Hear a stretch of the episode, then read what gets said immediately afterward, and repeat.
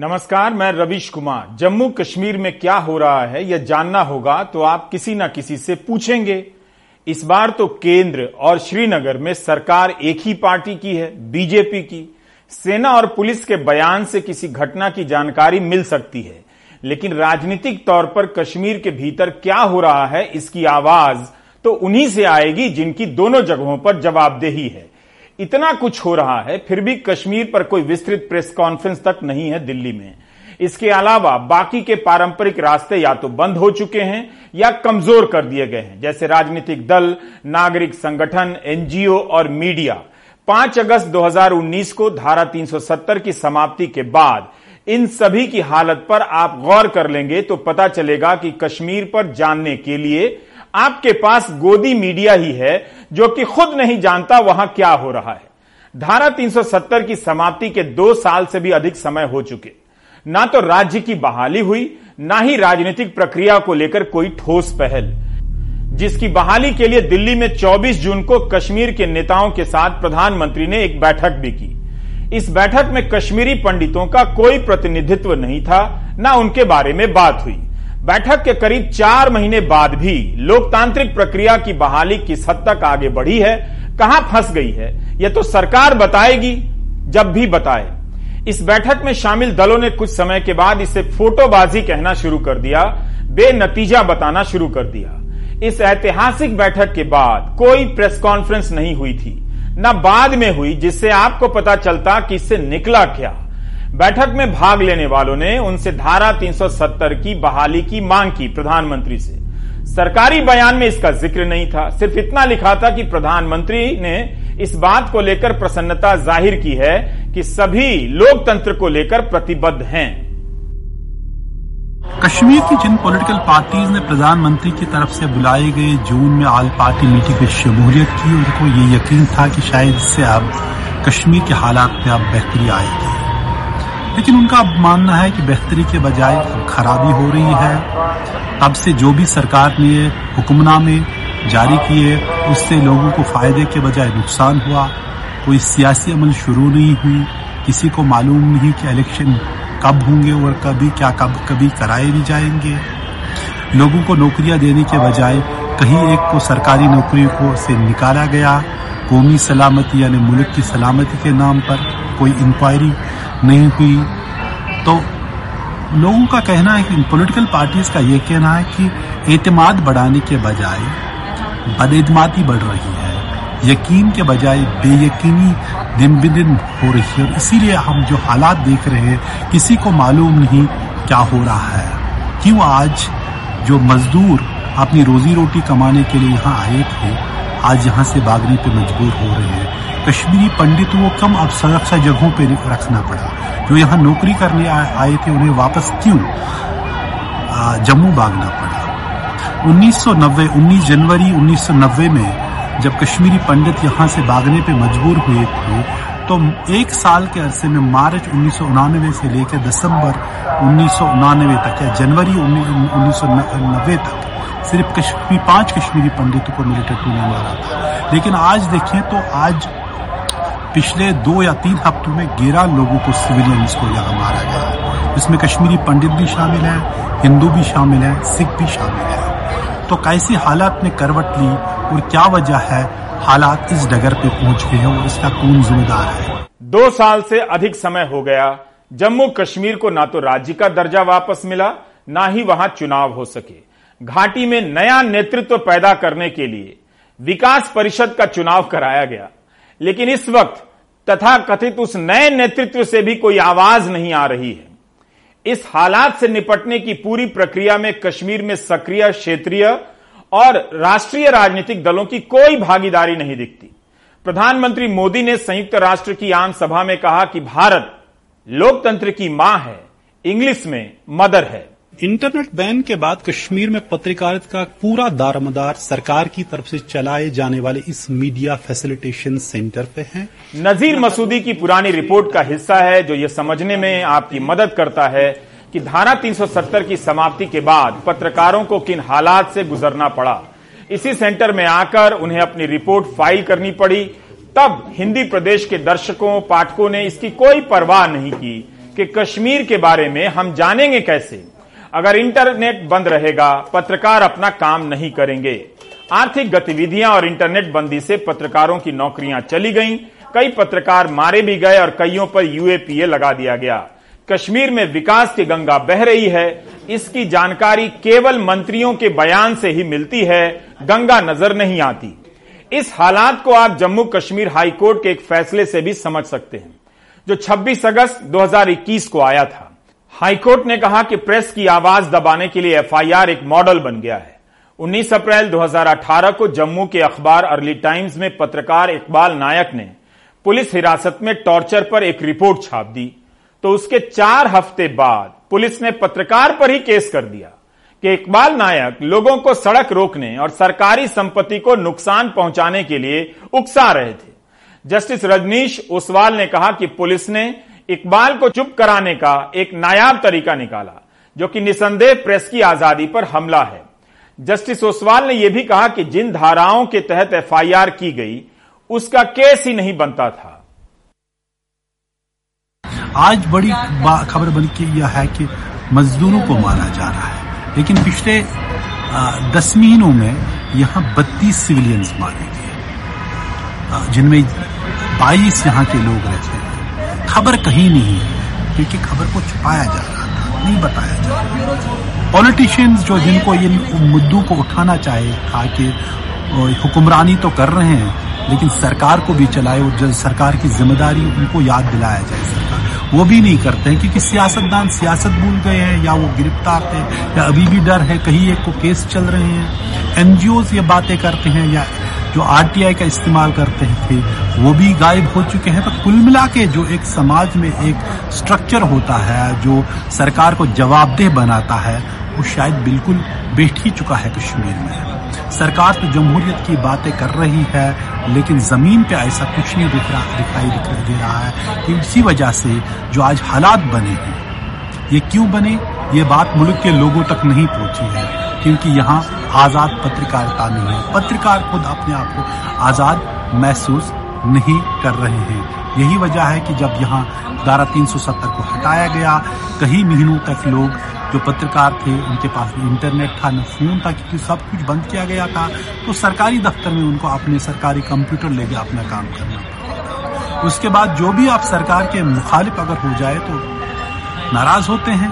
पहले ये बा, पहली बात नहीं है। मिलिटेंसी में तीस साल में यहाँ कश्मीरी के जो पत्रकार हैं उनने अपनी जिंदगियाँ दी। कहीं एक को मारा गया कहीं एक को जख्मी किया मिलिटेंटू ने क्योंकि सच लिखने की कोशिश की। मिलिटेंटू के मर्ज़ी के खिलाफ लिखते तो बहुत ही खतरनाक थी। कहीं लोगों को ज़िंदगी गंवानी पड़ी। लेकिन अब ये था कि अगर मिलिटेंसी एक तरफ़ कम हुई तो सरकार का वो आज़ाद पत्रकारिता को चलाने की इजाज़त दी। ऐसा नहीं है, इसीलिए जो कश्मीर की हकीकत है, वो मुल्क के लोगों के सामने नहीं पहुँचती है। तो कश्मीर में क्या हो रहा है? आपके पास जानने के रास्ते या तो बंद हैं, या फिर बहुत सीमित हैं। इसी तरह कश्मीर से बाहर भी आप जानकारी के नाम पर प्रोपेगेंडा ही जानते हैं। पत्रकारिता की क्या हालत है, जानते हुए भी। अक्टूबर के पहले हफ़्ते में कश्मीरी पंडित मोहनलाल बिंद्रू की हत्या के बाद कश्मीरी पंडितों का पलायन शुरू हुआ। तो बहस इस दिशा में चली कि कश्मीरी पंडितों को निशाना बनाया जा रहा है। लेकिन इस बार बीजेपी की सरकार से, दोनों जगहों पर है, सवाल नहीं पूछा गया। जल्दी ही तथ्य सामने आने लगे कि पिछले कुछ दिनों में आतंकियों ने जो हत्याएँ की हैं, उनमें ज़्यादातर कश्मीर के स्थानीय मुसलमान हैं तो बहस कंफ्यूज हो गई। अब क्या करें? जब प्रवासी मजदूरों की हत्या की खबरें आने लगी और उसमें हिंदू और मुसलमान दोनों हैं, तब बहस ठंडी हो गई। उधर सरकार के लिए सब कुछ इतना सामान्य लगता है कि वाणिज्य मंत्री पीयूष गोयल कश्मीर के दौरे पर हैं और अमित शाह गृह मंत्री कश्मीर की जगह पोर्ट ब्लेयर के दौरे से दिल्ली लौटे हैं। प्रधानमंत्री धारा 370 की समाप्ति के बाद कश्मीर ही नहीं गए। नजीर मसूदी ने अपनी रिपोर्ट में कहा है कि सेना और पुलिस दोनों ने खंडन किया है कि सुरक्षा कारणों से प्रवासी मजदूरों को रक्षा कैंपों में रखने का कोई ऐलान नहीं है। लेकिन यह तस्वीर कुछ और कह रही। है इस कमरे में जमा सारे मजदूर प्रवासी हैं जो आतंकी हमलों को लेकर चिंतित हैं। आज तक इन्हें आतंकवादियों ने निशाना नहीं बनाया था कश्मीर में। हर साल बिहार, यूपी, बंगाल से दो तीन लाख प्रवासी मजदूर कश्मीर के बागों में काम करने आते रहे। कंस्ट्रक्शन के क्षेत्र में काम करते रहे। जब से आतंकवादियों ने राजा ऋषिदेव, सगीर अहमद, जोगिंदर, अरविंद कुमार शाह, वीरेंद्र पासवान की हत्या की है प्रवासी मजदूरों का भरोसा हिल गया है। इस बार वहाँ से केवल कश्मीरी पंडित ही नहीं, प्रवासी मजदूर भी जान बचाने के लिए पलायन करते देखे जा रहे हैं। वहाँ की दो दो मस्जिदों में कहा गया है कि ऐसा कुछ ना किया जाए जिससे कश्मीरी पंडितों का भरोसा हिल जाए, जिसका कश्मीरी पंडित संघर्ष समिति ने स्वागत भी किया। इन घटनाओं के कारण ही गोदी मीडिया और आईटी सेल को हिंदू मुस्लिम एंगल देने में मदद नहीं मिल रही है। इस साल जनवरी में आतंकवादियों ने पंजाबी खत्री सतपाल निश्चल की हत्या कर दी। उसके बाद मशहूर कृष्णा ढाबा के मालिक के बेटे आकाश मेहरा की भी हत्या कर दी। आम आदमी पार्टी के सांसद संजय सिंह ने राज्यसभा में सवाल पूछा था कि क्या जम्मू कश्मीर में आम लोगों की हत्याएँ हो रही हैं? इसी मार्च महीने में सरकार ने इसके जवाब में कहा कि आतंकवादियों ने 2019 में उनतालीस आम लोगों की हत्या की और 2020 में सैंतीस। इस साल भी अभी तक आतंकवादियों ने 32 लोगों की हत्या की है, जिनमें से 22 मुसलमान हैं। शुरू में पुलिस प्रमुख ने कहा था जम्मू कश्मीर के, कि कश्मीरी पंडित की हत्या कर सांप्रदायिक तनाव पैदा करना चाहते हैं आतंकवादी। लेकिन हर दिन की खबर बता रही है कि आतंकवादियों के निशाने पर सभी हैं, और सुरक्षा देने में वहाँ कोई नाकाम हुआ है। किसी की समझ, किसी की जवाबदेही नाकाम भी नज़र आती है। लेफ्टिनेंट गवर्नर मनोज सिन्हा कह रहे हैं कि आम लोगों की हत्या का बदला लिया जाएगा, आतंकवादियों को नहीं छोड़ा जाएगा। लेकिन यहाँ सवाल आम लोगों की सुरक्षा का भी है, ताकि वो पलायन ना करें। उनका भरोसा पैदा करना पड़ेगा। लेकिन पुंछ में 11 अक्टूबर से आतंकवादियों और सेना के बीच चल रहा यह एनकाउंटर कुछ और कह रहा है। इतना लंबा एनकाउंटर कभी नहीं चला। इन 11 दिनों में आतंकवादियों ने सेना के दो अफसरों सहित नौ जवानों की हत्या कर दी। लेकिन एक भी आतंकी सेना के हाथ नहीं आया। इसी 28 जुलाई को केंद्र सरकार राज्यसभा में कह रही थी कि 2019 की तुलना में 2020 में आतंकवाद की घटनाएँ उनसठ फ़ीसदी कम हो गई हैं। जून 2020 तक की घटनाओं से तुलना करें तो जून 2021 तक आतंकी घटनाओं में 32 प्रतिशत की कमी आई है। लेकिन पुंछ में मामला डेटा का नहीं। इसका है कि आतंकी कैसे इतनी तैयारी से यहाँ जमे हैं और हमारे सेना के जवान शहीद हुए हैं। नब्बे के हालात से तुलना की जा रही है, लेकिन यह नब्बे नहीं है 2021 है।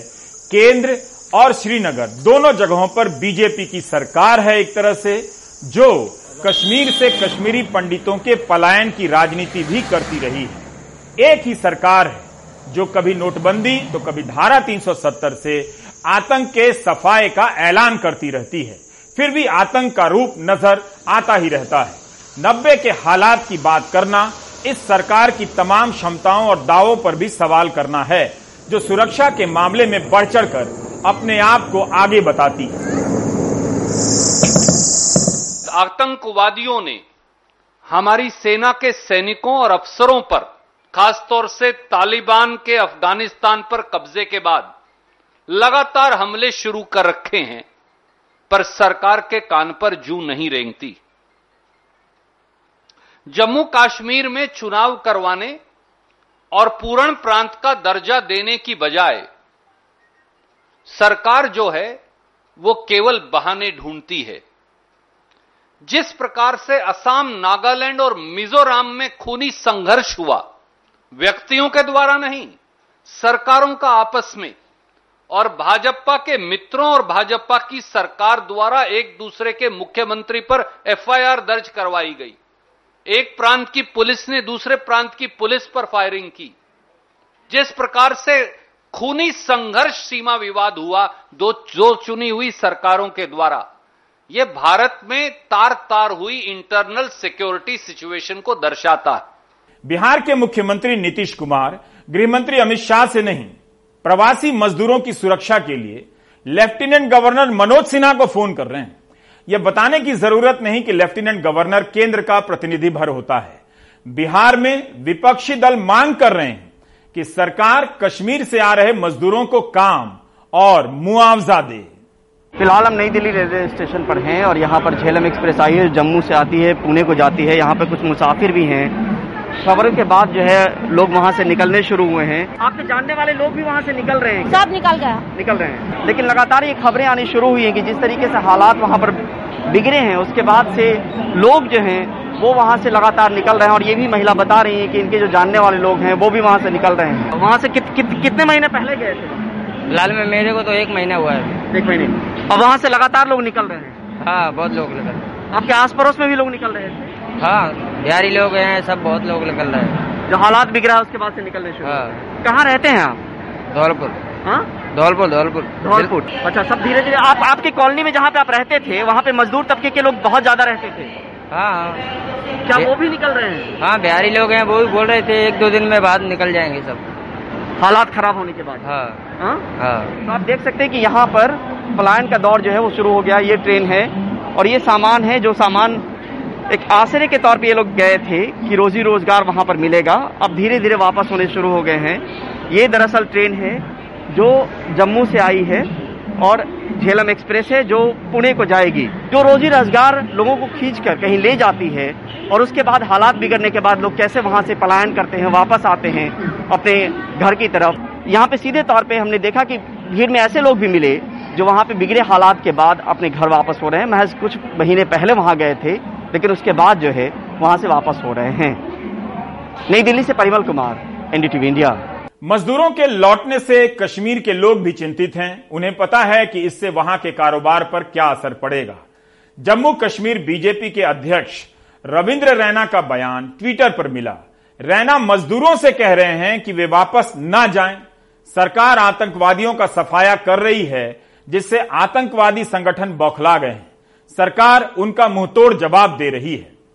मैं कश्मीर घाटी में काम करने वाले हमारे भाई बहन जो बिहार से हैं, यूपी से हैं, दिल्ली से हैं, हरियाणा, पंजाब से हैं, राजस्थान, मध्य प्रदेश, गुजरात, छत्तीसगढ़ या झारखंड जैसे क्षेत्रों में आकर यहाँ काम करते हैं, मैं उन सबसे निवेदन करता हूँ, ये पाकिस्तान के हर साजिश को हमने मिलकर इसका मुँह तोड़ जवाब देना है, कोई घबराने की ज़रूरत नहीं है।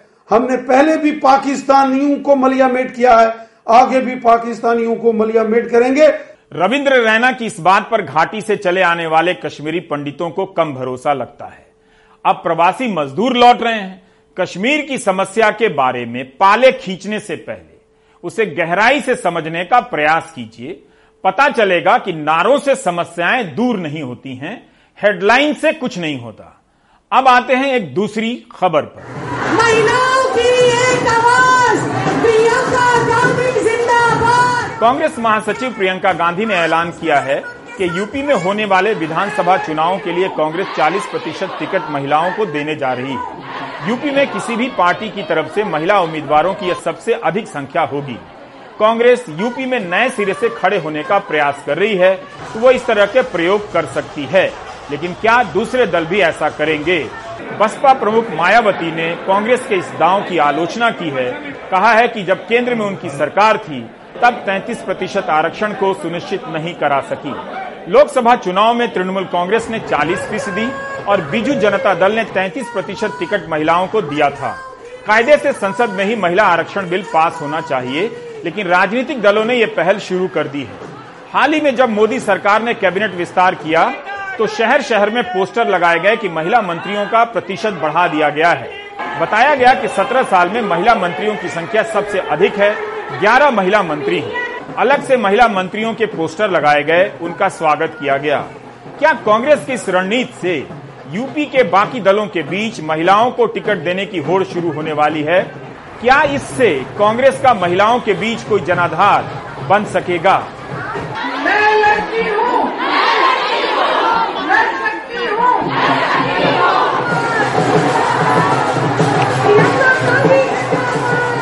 तय किया है कि आने वाले विधानसभा चुनाव में उत्तर प्रदेश में कांग्रेस पार्टी 40 प्रतिशत टिकट महिलाओं को देगी। हमारी प्रतिज्ञा है कि महिलाएँ उत्तर प्रदेश की राजनीति में पूरी तरह से भागीदार होंगी। ये निर्णय उत्तर प्रदेश की हर एक महिला के लिए है, जो बदलाव चाहती है, जो न्याय चाहती है, जो एकता चाहती है। जो चाहती है कि आगे बढ़े उसका प्रदेश। मैं आप सबसे कहना चाहती हूँ, आप समाज सेविका हैं, आप अध्यापक हैं, आप एक नौजवान महिला हैं जो आप अपना भविष्य बनाना चाहती हैं। आप प्रेस में हैं। अगर आप बदलाव चाहती हैं तो इंतज़ार मत करिए। आज सत्ता का नाम यह है कि आप खुलेआम पूरे पब्लिक के सामने लोगों को कुचल सकते हैं। ये सत्ता बन गई है ये गलत है। घृणा का बोलबाला है, नफरत का बोलबाला है, गलत है। इसको महिलाएँ बदल सकती हैं। महिलाएँ इसलिए बदल सकती हैं क्योंकि करुणा भाव, सेवा भाव और दृढ़ता, शक्ति सबसे ज़्यादा महिलाओं में है। मैं आपसे कहना चाहती हूँ, राजनीति में आओ, मुझसे कंधा से कंधा मिलाओ। हमने आवेदन पत्र मांगे हुए हैं हर विधानसभा के लिए। ये अगले महीने की पंद्रह तारीख तक खुला रहेगा, खास तौर से मेरी बहनों के लिए। जो लड़ना चाहता है, आओ मेरे पास आओ, आपको मौका मिलेगा। हम इस देश की राजनीति, इस प्रदेश की राजनीति बदलेंगे। मैं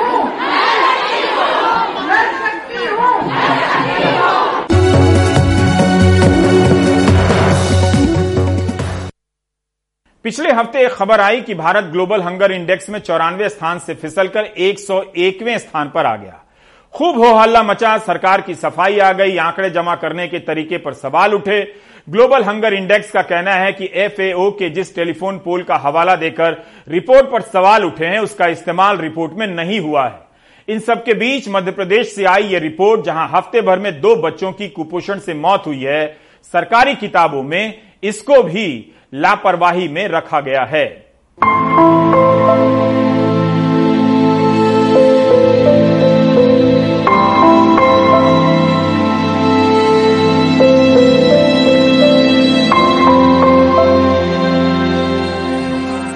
मध्य प्रदेश में सत्तारूढ़ बीजेपी ने हर सरकारी कार्यक्रम से पहले कन्या पूजन को अनिवार्य बनाया। अब उपचुनावों से पहले पार्टी कार्यकर्ता हर घर में कन्या पूजन कर रहे हैं।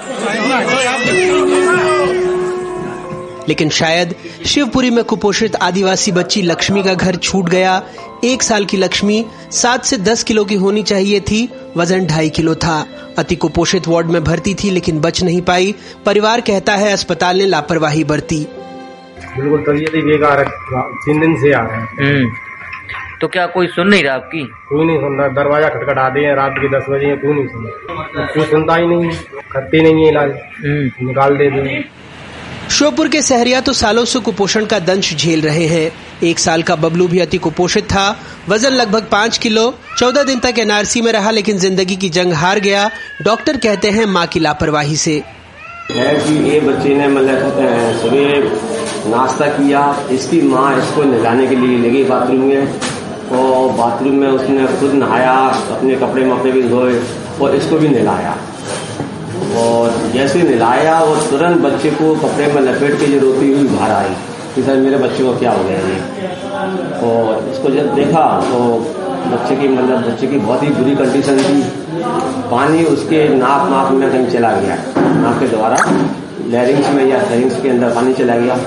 यही मतलब उसके मतलब एक्सपायर होने का कारण है।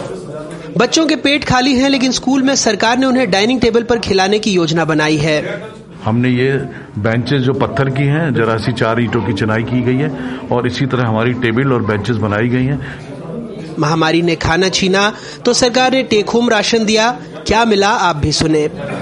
तो मध्यान्ह भोजन कब से नहीं मिला? दो तीन साल। क्या क्या मिलता है इसमें? गेहूँ हाँ? चावल दाल और तेल। मिड डे मील अब पीएम पोषण योजना है लेकिन जानकार मानते हैं ऐसी बातों से ही हंगर इंडेक्स में देश शतक पार कर चुका है। फ़ूड सिक्योरिटी के नज़रिए से बात करते हैं, पोषण के नज़रिए से बात करते हैं तो पोषण की सुरक्षा तभी मानी जाती है जब उसमें उसकी जो पूरी डाइवर्सिटी है, उसमें प्रोटीन फैट माइक्रोन्यूट्रिएंट्स उसके अंदर शामिल होते हैं, तभी एक कंप्लीट फ़ूड प्लेट मानी जाती है। तो ऐसी स्थिति में हमको ये समझना पड़ेगा कि क्या केवल गेहूँ और चावल, यानी कि कार्बोहाइड्रेट की मात्रा को बढ़ा करके हम फ़ूड सिक्योरिटी की सिचुएशन मान लेंगे ये हालात उस राज्य में है जिसका रिकॉर्ड शिशु मृत्यु दर और मातृ मृत्यु दर में बेहद खराब है। एसआरएस सर्वे 2018 के मुताबिक मध्य प्रदेश में एक लाख में शिशु मृत्यु दर छप्पन है, राष्ट्रीय औसत 36 वहीं मातृ मृत्यु दर एक सौ तिहत्तर है, राष्ट्रीय औसत 113 राज्य में महिला बाल विकास चौरासी आंगनबाड़ी और बारह मिनी आंगनबाड़ी केंद्र चलाता है। हंगर इंडेक्स को लेकर हंगामे का कोई मतलब नहीं है, क्योंकि ये कुपोषण, अति कुपोषण बच्चों में विकास की दर और शिशु मृत्यु दर जैसे सरकारी आंकड़ों से ही तैयार होता है। सवाल पूछना है तो पूछिए कि क्यों केंद्र ने जब प्रधानमंत्री मातृ वंदना योजना में मध्य प्रदेश को लगभग 24 लाख महिलाओं के लिए 1000 करोड़ रुपए दिए, बावजूद इसके राज्य में शिशु मृत्यु दर, मातृ मृत्यु दर इतनी ज़्यादा क्यों है? शिवपुरी से अतुल, श्योपुर से अजय और भोपाल से अनुराग द्वारी एनडीटीवी इंडिया। आप देख रहे थे प्राइम टाइम नमस्कार।